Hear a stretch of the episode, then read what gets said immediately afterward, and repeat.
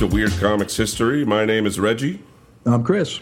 and we like to bring you some weird comics history every week on the Weird Science DC Comics blog.blogspot.com podcast.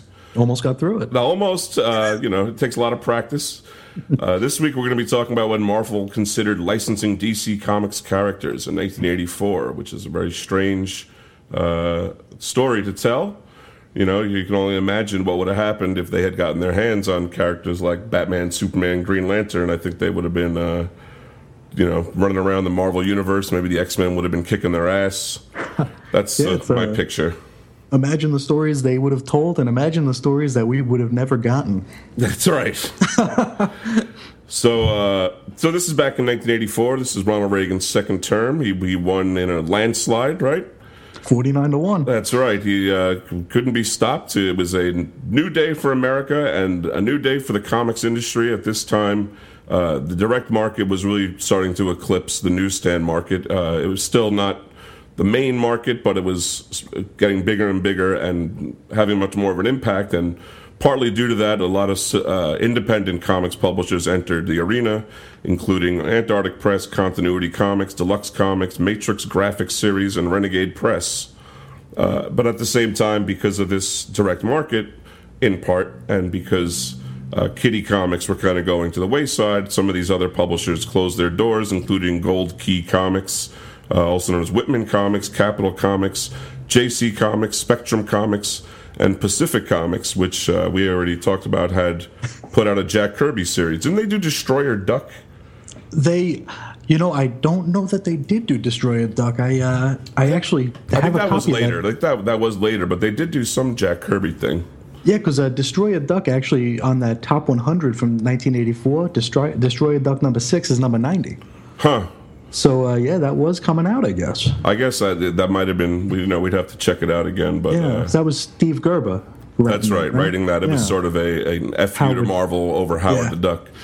Uh, but whatever that series was, it didn't get finished because uh, Pacific Comics went out of business, and uh, things were shaking up.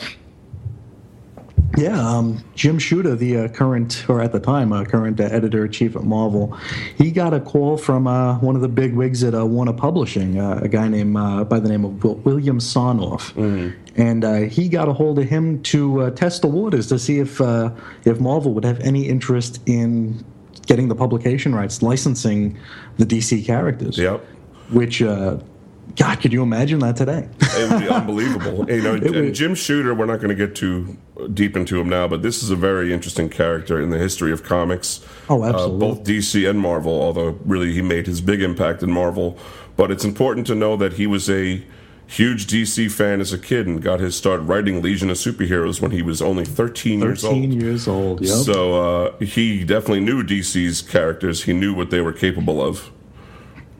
Yeah, and uh, as we were talking about with the uh, direct market, uh, getting you know starting to get a foothold, uh, DC was uh, actually toying with uh, with direct market only books. They had their new format books, Yep. and uh, kind of in a uh, in a way of having their cake and eating it too, they would uh, they would continue popular series as a with the new number one in this new Baxter paper format, and they would also continue the previous one um, in the newsstand format. And uh, a year later, they would start reprinting those those higher quality stories for the newsstand audience. Yeah. Um, uh, three titles I can think of off the top of my head is uh, you know New Teen Titans, which uh, the newsstand version became Tales of the Titans, and uh, you also had Legion, which became Tales of the Legion, and uh, Outsiders, which was Batman and the Outsiders, changed just to Outsiders, with the old title becoming Adventures of the Outsiders. so Out- Outsiders was for the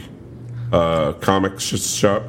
Yeah, just just plain old uh, Adventures of the adjectiveless Outsiders Outsiders. for the newsstand. That was newsstand. Yeah. Yeah, I actually didn't remember that third one, but I remembered the Legion and the and the Titans, and wondering what the hell was this? What was going on here? You know, it's like a lot I- of people felt that way. could have sworn I read this comic before, you know, but they, they were definitely diversifying. Uh, but it, you know, at the time, Marvel was selling, you know, ten to one, or you know, on a lot of their titles, it wasn't Oh, even.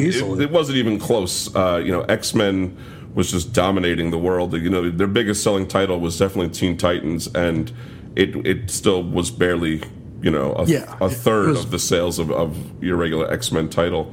Yeah, it was lucky to be a top ten or top five book. So it's uh, you know, this is something uh, you and I went over during the week. You know, as far as unprofitable, unless we open the books, we we can't say one way or the other. But I think anybody looking at the sales figures, the shipping, you know, the circulation numbers would see that Marvel was beating the pants off of DC, and Yeah, why DC don't was why don't we just let them do everything? Yeah, DC was playing it pretty conservative because even in in so far as their, uh, I think they called it their draw, um, they uh, they weren't shipping uh, they weren't shipping as many books. yeah, Uh, so they weren't shipping as many copies of each individual book. Where Marvel was uh, in a position where they could they could ship as much as they wanted because there was less coming back. for sure. Because you know we still had the newsstand uh, where all they had to do was tear the cover off, and uh, they'd get a full refund. And and that's also part of the reason why some of the people were fighting for the direct market because they thought there was a lot of fraud going on at the distribution level. Which there was. I mean, I remember. sure I remember was, as yeah. a kid buying plenty of comics with the cover ripped off. I mean, you know, Absolutely. It wasn't, it wasn't like a usually at a, at a fair or something. You wouldn't get that at the newsstand usually, but Uh, it wasn't even, hard to uh, find them. Yeah, even when the new 52 started and they were doing some returns, uh, a lot of the comic stores locally had coverless comics for like a dollar. Well, And it's, it's I, I uh, hope you reported every one of them. I, I did. I, I did a citizen's arrest, and uh, and I, I put a padlock on the door. So you know, uh, DC uh, obviously uh, William Sarnoff looked at the numbers and said, you know, DC should be doing a lot better. Uh, appealed to Jim Shooter, who then went to Marvel's president Jim Galton, and Galton tells Sarnoff they're not interested. His his feeling was, if DC can't make money from their characters, they must not must- be very good. They not, must not be good characters. Which yeah. really is unbelievable to me. I mean, what business is this guy in? You know, I mean, like, you know, he never heard of Superman. He never heard of, yeah, you know, the Flash. Give me a break. You know, I mean.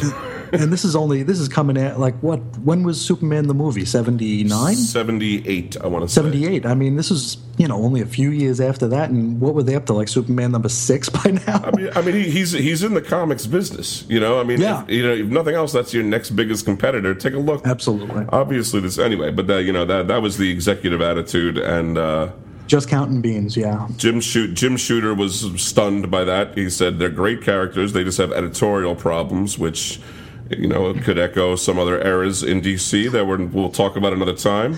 I'm sure. And uh, Jim Shooter called Bill Sarnoff and told him put the deal back on the table. He's going to put together a business plan and present it to Joe Calamari, who is the executive uh, vice president of business affairs at Marvel. This is a very Yes.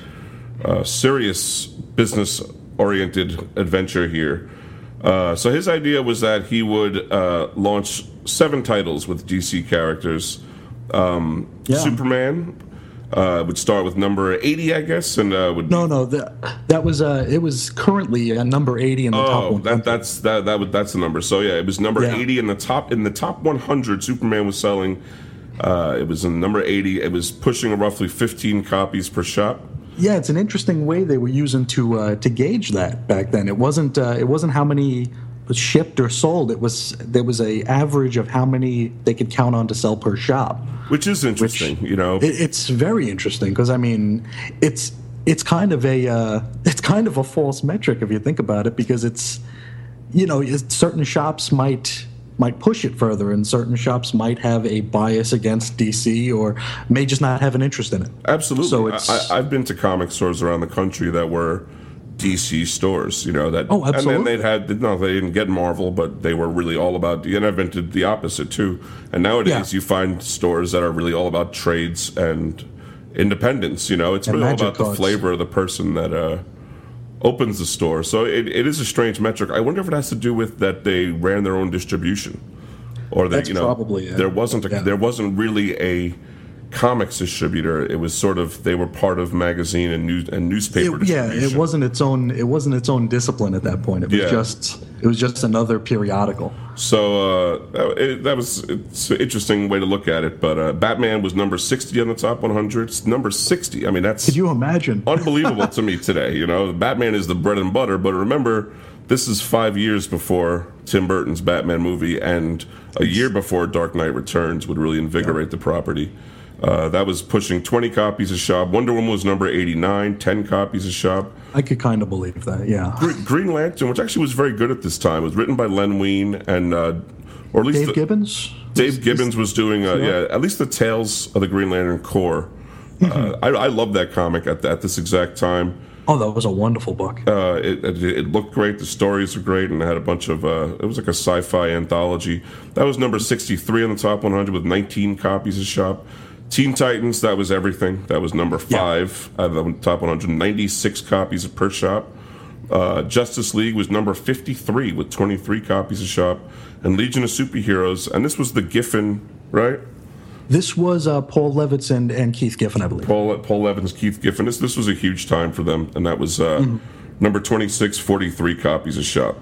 And this is just after the, this is very new. This is very shortly after they removed Superboy and from the title.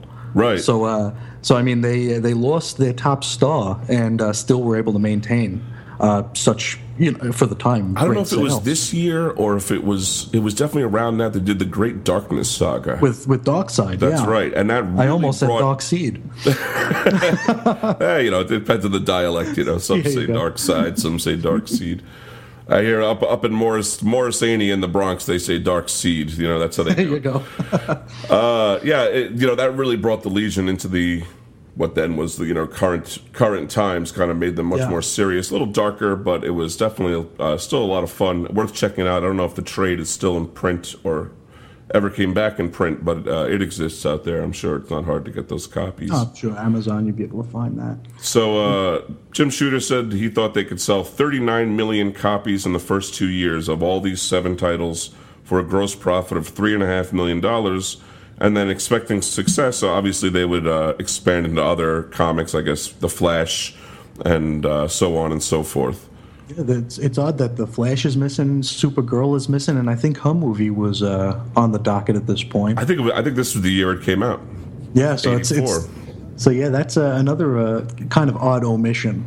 It's true, uh, and you know, the, the, you know, there's no talk of another Batman title. You know, like it's I guess Yeah, no you get so used in DC to having at least two minimum. If you're not going to Yeah. have the Bat family and the Bat dogs and the Bat cats and whatever else, you know, but uh, yeah, they were just to. I mean, I, I think Shooter had to play this pitch a little conservatively. Absolutely, yeah. They they weren't interested in the first place, so he had to, he really had to sell it, and he really had to show that it wasn't.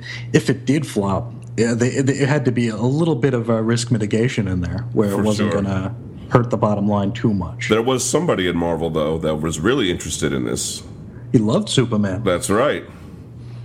His name was uh, John. His name is. He's he's still with us. his name is. John Byrne, and uh, he uh, really really wanted to draw Superman. And uh, even when just the just the notion that this could be a thing happened, he drew up a, a, a cover with the Marvel logo on it, and he he wrote a pitch. He wanted to. Uh, uh, to, you know, stop me if you heard this before. He wanted to reboot Superman Oh, for Um, and uh, he, you know, he would go on to do so. Uh, just uh, what two years after this? It was, Yeah. was Man of Steel eighty six or eighty seven? Uh, it might have been '87, but it was it was one of the two. Yeah, and he did Yeah. it and change a lot of stuff. But he, even his ideas early on uh, for his Marvel pitch were very different. The, the biggest difference that I saw that really struck me was the fact that he would have ha- come to Earth with his mother, Yes, and then she was going to die of kryptonite by way of giving him a giving him a Marvel-esque tragedy, yes, and also to show that kryptonite was the thing that could kill him. and and also giving him a live Earth birth. That's right. Which, uh, That's right. he- so he'd be born on Earth uh, as opposed to in a matrix or in that weird. Yeah, the DC one, he wanted to. He when he pitched to DC, he, that was that was his pitch. He wanted uh, he wanted Lara to come and to to to pass giving birth, and uh, that's one of the things that he could not get. Yeah. and uh, because one of the things he wanted to do was he, he wanted to go against the, uh, the you know the uh, the way they were really playing up his alienation. He he did not believe in the alienation part of it because you know he was raised he was raised in an Earth boy. Yeah. Uh, he uh, did, he didn't think there was any reason why he should have felt you know alienated from from everybody. Which uh, it, it's an interesting way to think about it, and uh, it, it's one of the reasons I really relate to the Byrne uh, era. Uh, in comparison to the others. Yeah, I mean, you know, John Byrne has said some incredibly amazingly shitty things over the years, but this is one no. of those things I and and he said a lot of harsh things that I agree with also, and this is one of those things I agree with that Superman is an American. He he looks at himself as an Earthling, but yeah. that's let me tell you, John Byrne, that's a podcast for another day. he, he, he can get his own his own segment. Absolutely. So uh, Ed Shukin, vice president for circulation of Marvel, weighs in, and he calls Jim Jim Shooter's proposed numbers ridiculous. You know, this uh, 39 million copies in the first two years. He says they're going to double them at least. And now everyone at Marvel is getting very excited. Suddenly, this looks like a great opportunity for them to basically take over the entire market, uh, direct and newsstand. I mean, who else can compete with them at this point? There's not a soul yet. But then, uh, perhaps coincidentally, or maybe even kind of maybe related to this uh, very pitch, First Comics, which uh, I knew best for putting out American Flag, which was an amazing Howard comic, Chaykin. Howard Chaykin yeah. comic, and uh, Jon Sable, Freelancer, which I remember being I was a little little too young for that at the time, but I remember Mike looking Grell? at it was Mike Grell. Mike Grell, yeah. Yeah. Uh, I know you can get American Flag out there and trade. I don't know about the Jon Sable, but uh, they're both worth checking out for, for cheap if you can. Uh, Certainly. But, but they but they were making waves. They were coming up in the scene, and uh, they sued Marvel. Uh, and part of that suit was an antitrust allegation that they were had taken over too much of the market, which frankly was uh, more or less true, especially since guys like Gold Key had had uh, folded and Charlton had folded not too long before this. I think probably about three or four years they folded. Uh, yeah. Maybe Marvel couldn't fight the allegation. Exactly. Well, they, they they didn't want to get into bed with DC when this uh, this suit was happening. It would only yeah. be like, no, we're not trying to take over the industry. We're just taking our next biggest competitor and folding them in. And and actually, you know, they weren't going to buy the characters; they were going to license them.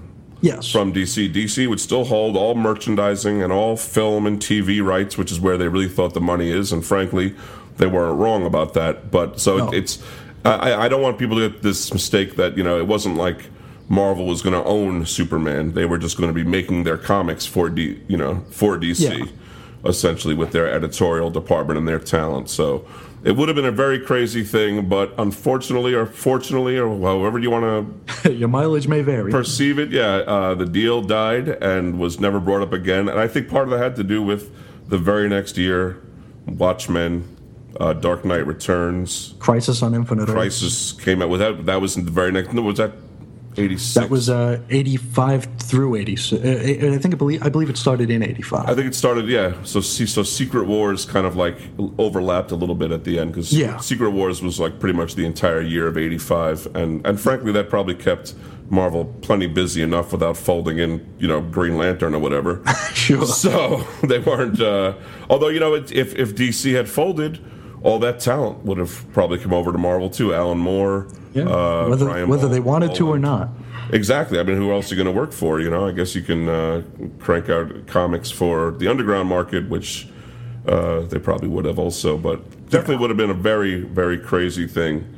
Uh, you can only your mind can go wild speculating on the titles and stories that might have come out of that. Mm-hmm. Um, there would be a JLA Avengers story in the '90s and there had been crossovers before. Uh, yes. Between Marvel and DC, but this would have been a whole different bag. Yeah, they they kind of uh, they kind of held each other's hands while the uh, speculator market was falling apart in the mid to late '90s, where you would get the uh, the prestige format, you know, Green Lantern and Silver Surfer book, and uh, it was uh, that was I'm sure that's uh, that's something we'll discuss another time. Sure, yeah, that's true. That that, that really is the '90s is its own animal, also. So. Uh, I guess that wraps up this week's Weird Comics history. Hope you guys enjoyed it and maybe learned something out there, or maybe you want to write into us and tell us what we got wrong. and uh, you can do that by writing into Weird Science DC Comics at gmail.com. Uh, if you want to attack one of us directly, uh, you can get uh, me on Twitter at Reggie Reggie, and you can get Chris. I'm at Ace Comics on Twitter. And uh, everybody should make sure to check uh, Chris's incredible blog. Chris is on infiniteearths.blogspot.com. Uh, he's been doing uh, reviews every single day of very oddball, usually DC comics, right? I don't think you've strayed out of DC. It's all DC. It's yeah. been all DC. Uh, really, some of the weirdest, wonkiest comics. I'd say I know about half of them. so it's even been illuminating for me. Very well done, very well written. Make sure to check that out and make sure you give us a listen next week when we're going to keep it nice and weird historically.